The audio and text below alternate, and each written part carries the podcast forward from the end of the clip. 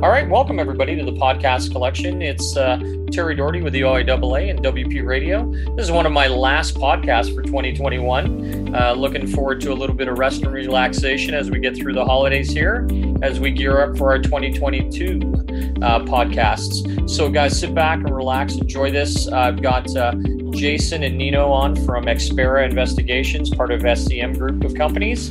You're going to enjoy this podcast. It's fantastic. We talk about uh, Anton Piller orders, intellectual property, pixelation, taking people out of videos uh, as part of their pixelation services. Just some really interesting stuff that a lot of people probably don't know on the day to day work that uh, Xpera does. These guys are fantastic. They've been in the industry for over 25 years. So, guys, just sit back, relax, and enjoy this. Welcome, everybody. It's Terry Doherty. It's the OIAA uh, podcast here. It's WP Radio. I want to welcome our special guest today. We have uh, Jason Dumbreck, uh, Senior Vice President of Eastern Canada with Xpera. And I also have Nino Calabrese, Director of Investigations out of the GTA. Uh, welcome, guys, to the podcast. Thank you, Thank Terry. You, Terry. Yeah, glad to be here. be here. I understand we're going to talk about Anton Piller orders and uh, intellectual property, um, and kind of all the things that kind of encompass that. And and for most people, they don't know really what that is, but we'll get into that a little later. Uh, Jason, why don't we just talk a little bit about your background and how you ended up at Xpera and kind of what you do? Yeah, thanks, Terry. Um, so I've uh, I was actually first licensed back in 1995, so I've kind of been at this for a while now. Um, I started my career uh, in the field, on the road, chasing tail lights, um, and uh, and just sort of built it from there. That that goes back to the King Reed days. Um, spent a lot of time uh, with with corporate crime investigation, uh, intellectual property rights, uh, and then kind of moved through the organization organically into some management, senior management partnership, and uh, that's what brings me uh, to where I am now. And uh, you know, it's been a fascinating and fun career. I always tell people if they're interested in private investigation, it's it's an exciting job. Every day is different, and you know, you round it up sometimes is just saying it's not really a grown-up's job because uh, it can be a lot of fun on a on a daily basis. That's awesome. What about yourself, Nino? I know you've been around a long time. Yes, it's another way of saying I'm old. So you're right about that, Terry. but I think I know you've been around just as long, or just about as long. So yeah, yeah. So there you go. But uh, uh, well, my background's a little diverse. Um, I actually, believe it or not, uh, was into acting at some point in my life and studied uh, acting. Went to Ryerson, did a little bit of uh, acting on the side, and uh, tried to make it a, a living. And it didn't uh, didn't work out all that great, but uh, um, it was still a lot of fun. And some of the some of the skills, I guess, that I that I learned back in in, in the days of, uh, of attending Ryerson, uh, I applied today, uh, and I have applied it to uh, to various undercover investigations that I've done, and uh, I just use it whenever I need to uh, when when working files that require it. Um, but from there, I got a job eventually. Going fast forward to to loss prevention, and did about three years of store security, where I learned a lot about handling evidence, attending court, providing testimony uh, again, it was just a lot of great skills that I can still use to this day and apply it to what uh, what I do every day. Uh, from there, I ended up getting another job at an investigation firm, became a, a supervisor of surveillance services before eventually finding my way to this unknown company called King Reed and Associates, run by a couple of guys named Mark Reed and Brian King. And uh, uh, soon after that, I began, I, I, was promoted a number of times. Eventually, I became one of the managing partners uh, and uh, retired in December 2014 after a very long uh, career. Um, and I was off for a couple of years uh, and was asked to come back. they brought me back as director of investigations in Toronto. And here I am today. Wow. It's both have had a long run, and both starting at King Reed is kind of funny because you know uh, before we kind of got on the talking today, we were talking about the old days, which always involved King Reed. So it's funny how things have kind of morphed, but you know how big the industry is, but how small it really is at the end of the day. That's right. That's right. And, and, you know, we, we still are King Reed. I mean, it's still the same company. King Reed got acquired. Uh, and uh, so uh, we're still we're still the original bunch, uh, and with uh, with a few extra people. Yeah, yeah, just a few. Just um, a few. Um, let's let's dive right into it. So let's talk about Anton Piller orders, and I mean, not a lot of people are actually going to know what they are. So maybe you want to give a little bit of a background on them and uh, and what they do and how they're used by your firm on behalf of your clients. Yeah, sure. Uh, so it, it's a uh, Anton Piller order is a, a civil remedy that um, you know it's it's the lawyers that that put it together and present the evidence to at trial to, in order to acquire one of these uh, remedies. Our our piece in it is to help acquire that evidence, um, and then with that evidence, lawyers are you know if they're able to go before the courts and establish a fairly strong prima facie case, um, and and convince the court that there's evidence at, at risk of flight or destruction. Um, and there's some other uh, elements that need to be established. I, am not a lawyer, but that's certainly, you know, we help getting that evidence. And, and it, it allows, what it does allow is, um, is counsel and, and our clients to gain access to a property where that evidence may sit. And, and again, the idea is to seize it before it can be destroyed or at at uh, at risk of flight. So when we when we participate in this, our role is typically um, on the day of the order is to document um, by way of video pre and post search. We'll assist with the search. Um, but the interesting thing about this particular mechanism is it, it, you know in the in terms of sort of civil law it's kind of like the an atomic bomb and um, you know they're they're difficult to get but what we can assist with is the video pre and post search. Uh, we can assist with the search. Um, you know we understand our role there. We understand uh, the the purpose of the independent solicitor that's that's a supervising solicitor that's on site which is effectively um, uh, a lawyer that's representing the court. And we've had some we've had some interesting cases over the years. Uh, uh, being part of these execution of the orders um, you know there's uh, one case in particular where uh, it was on behalf of a life and health uh, company where there was some some vendor.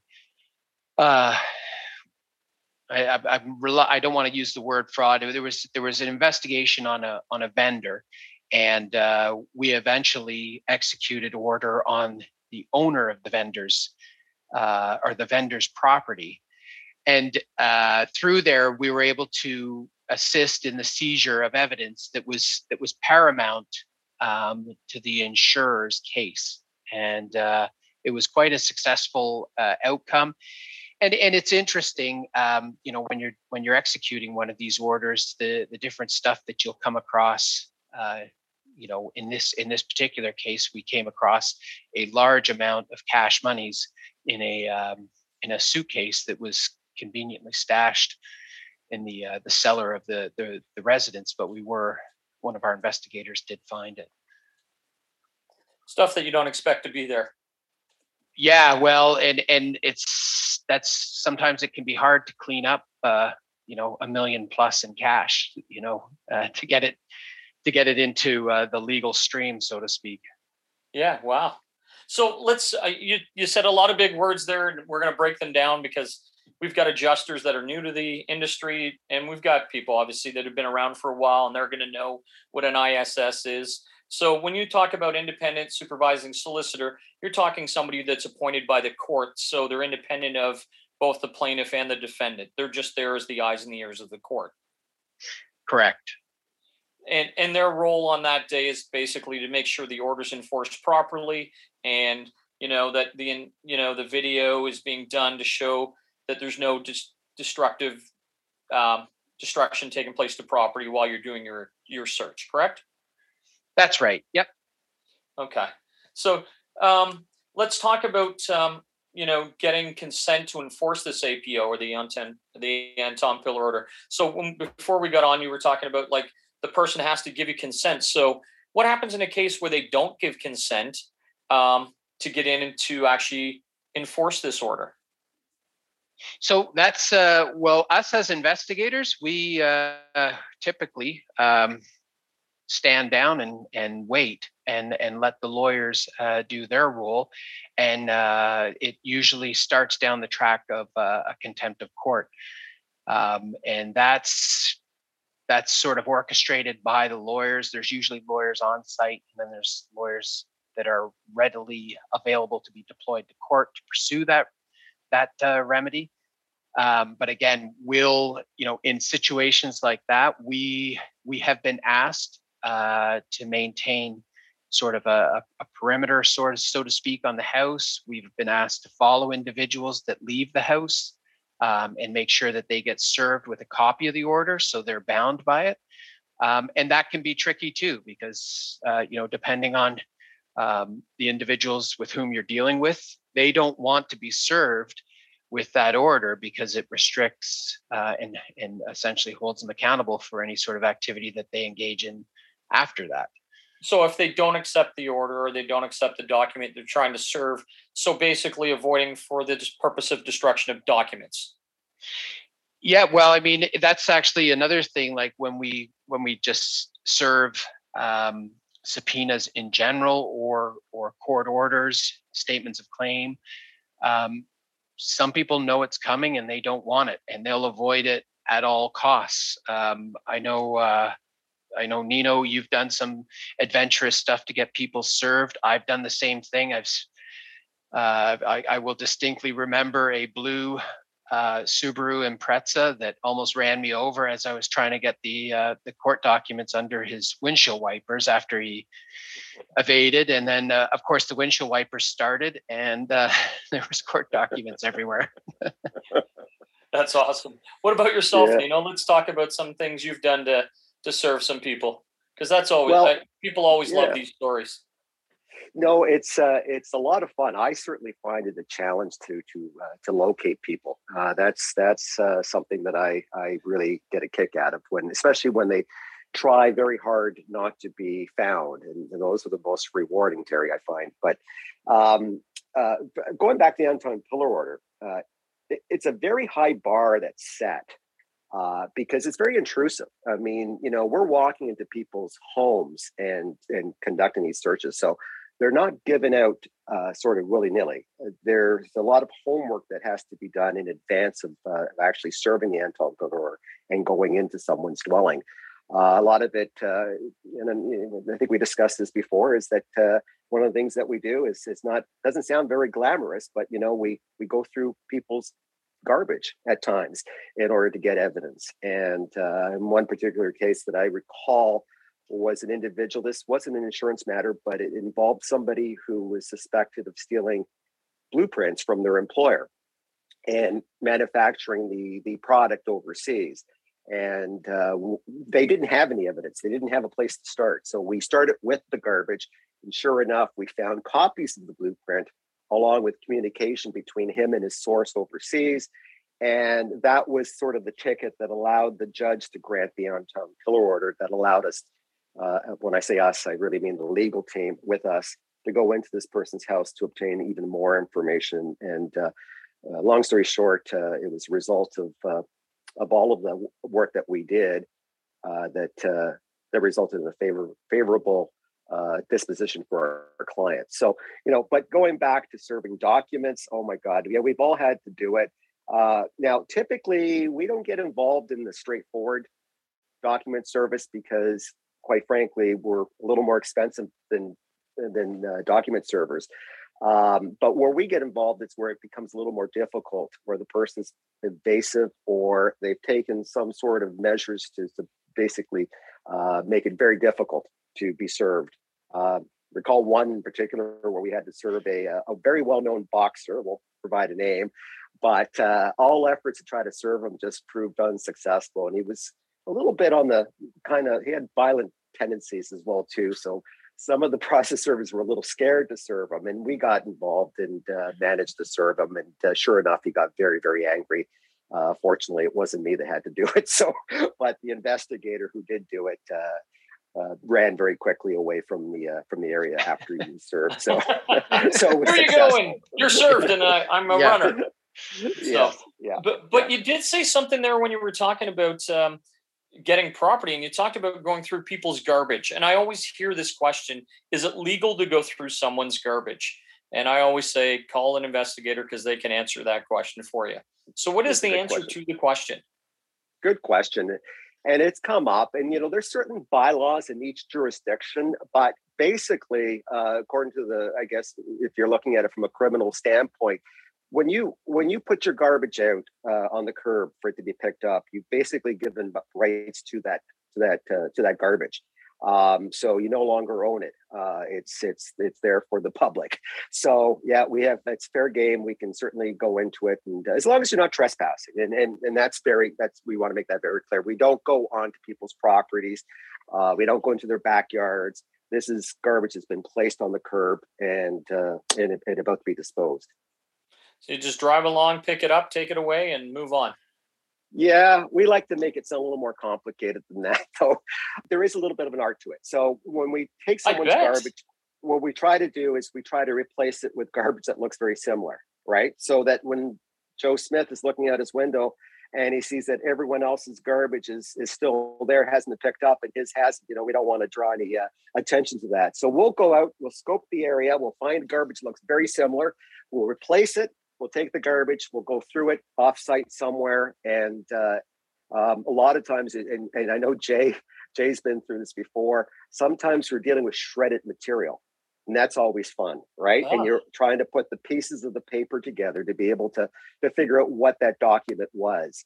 Uh, so, and you know what? Uh, and we do it, and we've done it, and we very successful with that as well too. We have had success with that. You're right. You know, and it, it's kind of funny because we had a case blow wide open in terms of trying to find attachable assets. Um, this person was claiming that they had uh, they had uh, no no way no means of of satisfying uh, some judgments against them, but of course the the lifestyle analysis just didn't add up. So uh, we grabbed the garbage, and and of all the assets this fella had, he he went and bought the world's cheapest uh, shredder, and so it, it was tedious for sure. But thank goodness it wasn't uh, a more sophisticated diamond cut or anything like that, and we were able to piece it together, and we were able to isolate accounts uh, that we then provided to the legal team, and um, they were able to make some um, seizure mechanisms that uh, allowed them to to tie up those assets. So and then cross shred. That's right. That's it. you know they literally. That's right. If they had spent an extra fifty bucks at, at Staples, they probably would have uh, been in a much better position. But the uh, the other thing around that garbage, the, an interesting case we had too, where uh, we grabbed the garbage exactly how Nino described, very, uh, very non-glamorous. Got it back to the office, uh, went through it, and found that there was there was communications between the subject and their lawyer.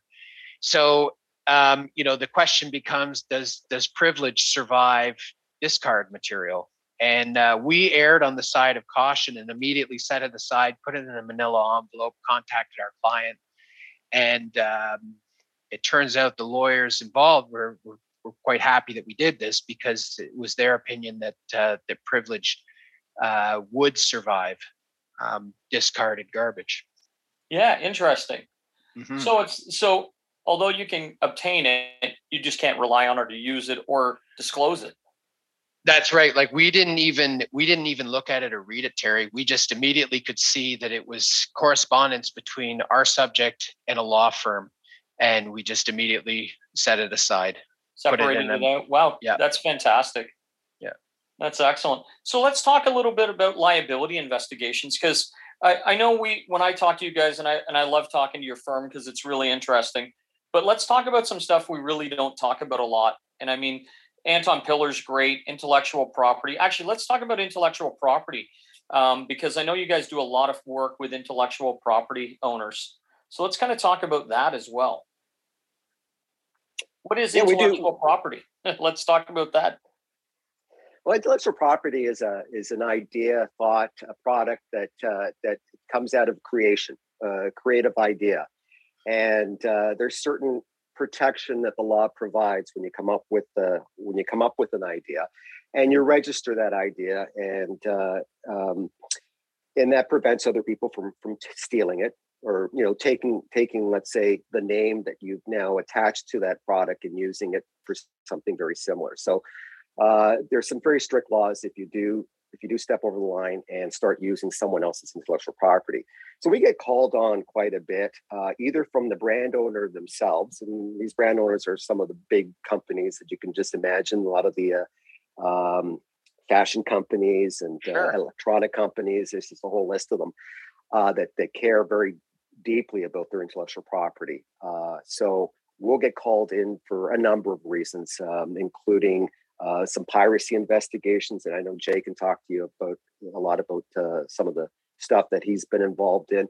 I do a lot of the trademark investigations, and that includes a little bit of infringement work uh, and also just trademark usage. Um, it's just a fascinating field, and it's one that uh, that we look forward to. Uh, they, the the community gets together once a year for this big annual general meeting, and it's taken us to places that I probably wouldn't have gone to. You know, been uh, lots of great uh, AGMs where it's just a chance to sort of get together with the, our clients because they're all in one place at one time. So a lot of fun. It's just a lot of fun to, to work in that field. So let's talk a little bit about IPO. So I, intellectual property. Um, let's talk about sorry, not IPO, but IP. IP. So intellectual property. We're talking about brand names, um, the use of a brand name, or uh, reproduction of, say, a brand. Let's you know, Oakley or Nike or Adidas or Louis mm-hmm. Vuitton, because those are the ones you see a lot of, right? Mm-hmm. Yes, counterfeits. Counterfeits, yeah. right? So, yes. so you're hired by the company um, to actually do an investigation in towards that as well. Then, um, oh. about you know who did it, how they did it. Is it is it that in depth or just who's doing absolutely. it? Yeah. Oh, so really? so uh, we we get called. Yeah, absolutely. Uh, we've been involved in a number of cases, uh, counterfeit cases, where it starts off with a buy typically. Okay, so we go in undercover. We'll make a buy. Uh, a lot of times when we're making the buy, we're asking questions that may not seem they're they're just regular questions, but they're you know, we're asking them for a reason, like, oh, this is this is a great purse. I may need I may need to get a whole bunch of these for Christmas for all my. Uh, how many do you have on you know on stock? That type of thing. Um, so we'll go in, we'll make the buy, and uh, ultimately uh, that product is sent back to the brand owner, who then verifies that it is a counterfeit product. Uh, from there, then usually there's a civil, uh, sorry, not a civil search, uh, but uh, it is a uh, cease and desist letter. So the the brand will create a cease and desist letter and they'll ask us to serve it. Uh, so very often we'll go in and we'll serve the C and D, and with that, uh, there's a, a, a, request to have them surrender the product to us. So I've actually gone to uh, malls uh, in uh, I won't say where, but uh, there's certainly well-known areas in, in the GTA that sure. has sort of a reputation for for counterfeit product and literally clean out their stores like with with no product left after after we're done um, and and uh, you know the, the law sometimes isn't quite as um, fierce with these counterfeiters as as, it, as I think they should be. So uh, you know we don't see a lot of uh, jail time for them, although it's not uncommon. There there has been times where these people that uh, have been involved in selling these counterfeit products actually do go to jail, uh, which is very rewarding. So this is a really interesting part of your work that most of the people who listen to the podcast would never even know about. I mean, IP theft and IP loss has got to be huge in the marketplace. Well, it is, it, you know, and I, I'm very passionate. Sorry, Jay. I was going to say I'm very passionate about it because a lot of people don't realize that when they're buying that counterfeit product, they're not realizing that they're they're supporting um, potentially organized crime. A lot of times they're behind behind this. Uh, they've actually followed the money all the way to Afghanistan and uh, terror, terrorist organizations. And this is how they make their money, right? So, you know, there's a lot of uh, things that people don't realize when they're buying these counterfeit products. And there's also a health and safety factor, too. We've been involved in counterfeit batteries that explode. We've been involved in, uh, you know, electrical cords with the uh, with the fake approval uh, logo on it, and oh, the C- uh, fake CSA stickers. That's right. Yeah, in UL. Yeah, yeah. Yeah, yeah, UL. Actually, we've been involved in a case where we actually found out the person had a whole bunch of these stickers with them. And when we said, is this product approved and is this product actually safe? Because we don't see the sticker. He opened up his drawer, pulled out a roll of stickers, and stuck one on it. So, uh, yeah, very interesting. But it is now. It's, it's safe more. now that I put the sticker on. That's right. Yeah. Yeah. And what's interesting about that too, it, it's a good segue because that's important in that investigation and important in in uh, in all investigations, including our our surveillance work for for insurers, is chain of custody. Um, we've had instances where you'll but you'll make the, the the buy and it's clearly counterfeit, and everybody uh, you know will agree that it's counterfeit but you've got to you've got to be able to satisfy the courts that that's the same counterfeit that you bought in that store because the the I'll use the term bad guy the bad guy is going to say oh yeah that's counterfeit but that's not what I sold you.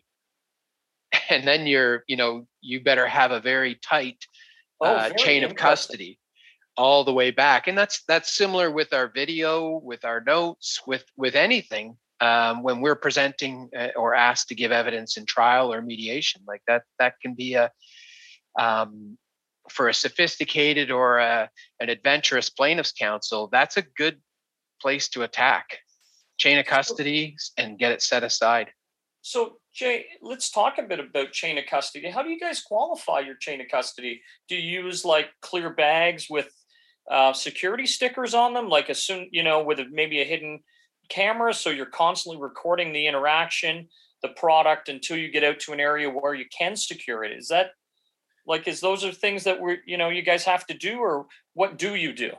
Yeah no that's exactly it terry. It's it's all of the above. It's your your when you're doing these buys you're running uh, you're running covert audio and video um, so that you can satisfy different elements identity and for instance who sold me this um, and then uh, we do have uh, tamper proof evidence bags uh, that have unique seal numbers. Uh, we have a, um, a, locker that is designed specifically for evidence. So if you go to our Markham office, our Toronto office, we've had we've had off-site uh, storage as well uh, for some larger items and some big seizures that we've made. Um, and uh, so yeah like it's that chain of custody it's it's a series of notes it's documentation it's the video it's it's our field notes which of course are made contemporaneously. At the time this is what we did. So we make it very difficult for for someone to start poking holes in that and if they do poke holes in it you know that's not what you want to have happen if all of a sudden you've got to set aside your video or the actual buy that you did because um, there goes the rest of the case. Wow, that's uh, I mean, it's those are things that I never think about, obviously, because I don't deal in intellectual property claims. But what an interesting part of your work that I'm sure the majority of people wouldn't even know you do. Um, but I mean, for the people that handle uh, liability claims or litigation stuff from our for commercial clients, I mean, this is an avenue or field they should be aware of that you guys actually offer this service. I mean, because I'm sure I, I do know of claims where people have sent insured's documentation saying cease and desist uh, because they've been literally they've literally gone as far as um, remanufacturing something and photocopying the original documentation and just putting it in a box. Like they take with the original guy's logo on it. Yeah. Right? And so I have seen it, but uh, it's more in passing. I've never had to actually deal with it. So really interesting stuff, guys. Yeah, I mean, if you can, if you can think about it, somebody's probably thought about counterfeiting it because uh, some of the margins on this stuff are are prolific, uh, and the profits, like Nino commented on, go into all sorts of nefarious avenues and um, you know w- like what you were talking about there when you you know some of the the software uh, the the digital software that allows you to manipulate um, images uh, 3d printing there's all kinds of new technology coming up that's making it easier and easier to counterfeit and making the counterfeits uh, significantly better. Like i know even you know over the last 10 years the quality of counterfeit that Nino and I have come across, um, you know, it, it's it's increased considerably. I would suggest. Is it harder to detect? Yes, uh, we've had stuff, Nino, where uh, we've had to send it to the brand owner because we're not an expert. We we couldn't offer an, an opinion. I mean, based based on layman's observations, we may be able to suggest that on a balance of probabilities, we believe this to be countered, but we we really can't. I mean, it's that good. We need wow. the brand. We need the brand yeah. owner to say. Uh, we we are trained, Terry, by the brand owner to to uh, to see to see what to look out for. Uh, there's certain there's certain signs that uh, that uh, we use that we look for that helps us identify counterfeit product but they're getting so good at it that that we are not always 100% sure and that's why we do send it to brand owners. And i've had brand owners or i'm talking legal representatives for the brand owners that they themselves will look at it and not know whether or not it's legit. So they have to do some testing on the product to confirm uh, whether or not it's a, a legitimate product. So yes they are getting very very good at it and it makes our job a little bit more difficult but uh, but still we're able to uh, at least uh, be able to deal with uh, the counterfeiters once we've confirmed by from the brand owner that the product is in fact counterfeit. That's incredible. I mean, um, I I know I've seen in the past people walking around with counterfeit Coach bags, and the reason mm-hmm. you know it it's because Coach is spelt wrong. It's couch, like they've got couch bags on. Uh, I mean, I get bag. that. Like that's just I don't know who thought that would be funny but people have bought it, and I'm not sure if they know they're wearing a couch bag as opposed to a coach bag. But I mean, I get a chuckle, so I'm going, yeah, yeah, nice bag. But I mean, the, I've seen some stuff where literally I've looked at stuff through investigations myself and went, man, I thought I knew this was real, but I'm not sure. And then you yeah. have to actually verify by invoice mm-hmm. um, because it's so so good. I mean, yeah. the stitching sometimes is a little off, and that's what makes you think it could be wrong on mm-hmm. some of these purses. Especially, eh, I find it a lot on high-end ladies' purses and mm-hmm. ladies' mm-hmm. clothing. Like it's the stitching or the you know, there's no label in the back, and then they go, "Oh no, it's you know, I took the label off." Well, really, why would you take off a label on a nine thousand dollar dress? But okay, I'll, I'll go with that. Now let's find a receipt. Yes. Um, well, you know, you're right you're right. I mean, there's no research and development that goes into their product. Their their goal is strictly profit. So they don't care about the quality of the product. They don't care that it's going to fall apart uh, a week after you buy it. Uh, they don't care that uh, you know there might be lead uh, paint, for example, that could create trouble if you've got young children chewing on it or something like that. They don't care. Uh, they just want to make the money and, and without any regards to safety. So yeah, it's uh, it's an interesting field, Terry, and uh, uh, again, you know, we we do a lot of work in in that area. Uh, of course, our, our bread and butter is and uh, will always be insurance, and that's what uh, we're here for. But it's really a lot of fun. It makes our job a lot of fun. When we get involved in these various different aspects of investigations, not just not just insurance work. That's yeah, interesting, Terry. You've come across it as well. Like uh, obviously with the investigating property loss, and no, you know, here's, you know, Terry, I had my Rolex here. Well, was it a real Rolex? And you know, show me the, you know, to your point, all the receipts and and uh, ownership, et cetera, et cetera, date of purchase. Yeah, I I do remember one specifically, and I won't talk about the case in any great detail, but the serial number was for a watch that was only manufactured after 2019, but the bill of sale was 2015. So I was like, man, you guys got a you got an amazing deal. You got a watch that hadn't even been built yet. Fantastic. Yeah. Um, so you know, it, it's those kind of things. But it, but it, if it's just going through the regular adjuster, it's not always seen and it's not always picked up on. So it's that it's the specialty, right? And I and I think that's what I love about you guys is you're your speciality and stuff. I mean, um, let's talk about pixelation services because you guys do that, and I, I mean, I love that part with Jeff and stuff. So let's talk about that because that for me, uh, I've really enjoyed working with that department, your department, uh, a lot in the last couple of years since you guys brought this on board. So let's talk about that. Yeah, sure. That's our XFS. So um, it, again, similar to to trial prep, um, we're often asked to to take a look at the video, and for whatever reason, a client may want third parties pixelated uh, out of the video. And historically, uh, that's been a very uh, laborious undertaking. It, it was it was almost frame by frame. Um, so you can imagine the the time and energy that went into it. So um, Jeff Daw is our is our lead video tech, and he uh, he is uh, certified on some pretty sophisticated software that uh, creates a bit of an automation to that process. It's still it's still a bit of an undertaking, but uh, it it uh, it's much more efficient uh, to have him do that now. And and we get a lot of requests for that. So it's not just third party that that uh, that that folks want pixelated. It's maybe uh, minors that are in the video, children. they want those removed from the video. So that we get a lot of requests, and that's usually um, leading up to trial because there's a there's a fair bit of uh, cost involved with that. So um, that's usually when we get asked to to uh, to pixelate. Yeah, I and again I've talked to Jeff about this, and I'll just bring up this. I've actually had Jeff enhance um, it from being a fisheye lens view to expanding it so you can actually do that and enhance the the not enhance so bring out the brightness in the video. So what we saw was a shadowy figure in the background.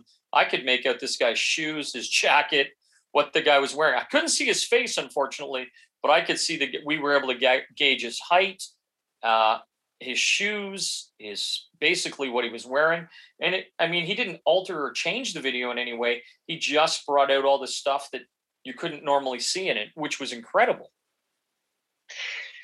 Yeah, it's uh, it and and if you've got one point of reference in the in the image, he can he can make those measurements through photogrammetry as well, and that's that's kind of an exciting uh, um, option. We've also uh, used it um, on um, enhancing video, or sorry, enhancing license plates from a CCTV. Um, particularly those those new plates that well, they're not new. They were stopped uh, by the by the government, but the the blue MTO plates that came out for a little, there's still enough of them running around on cars, yeah. Um, and they do not reflect very well at all, um, even in the best of lighting conditions. So we've had a couple instances where we've had to enhance that to try and actually get the uh, the alphanumeric off the plate. Oh, interesting. I didn't know you guys could do that. So that's another. I knew you could do the license plates, but I didn't know you could do it with that plate because man, even driving at night behind that plate, it's hard to read. Oh yeah, they're almost invisible. Yeah, I mean it's good for the 407, I guess, um, but not for much anything else.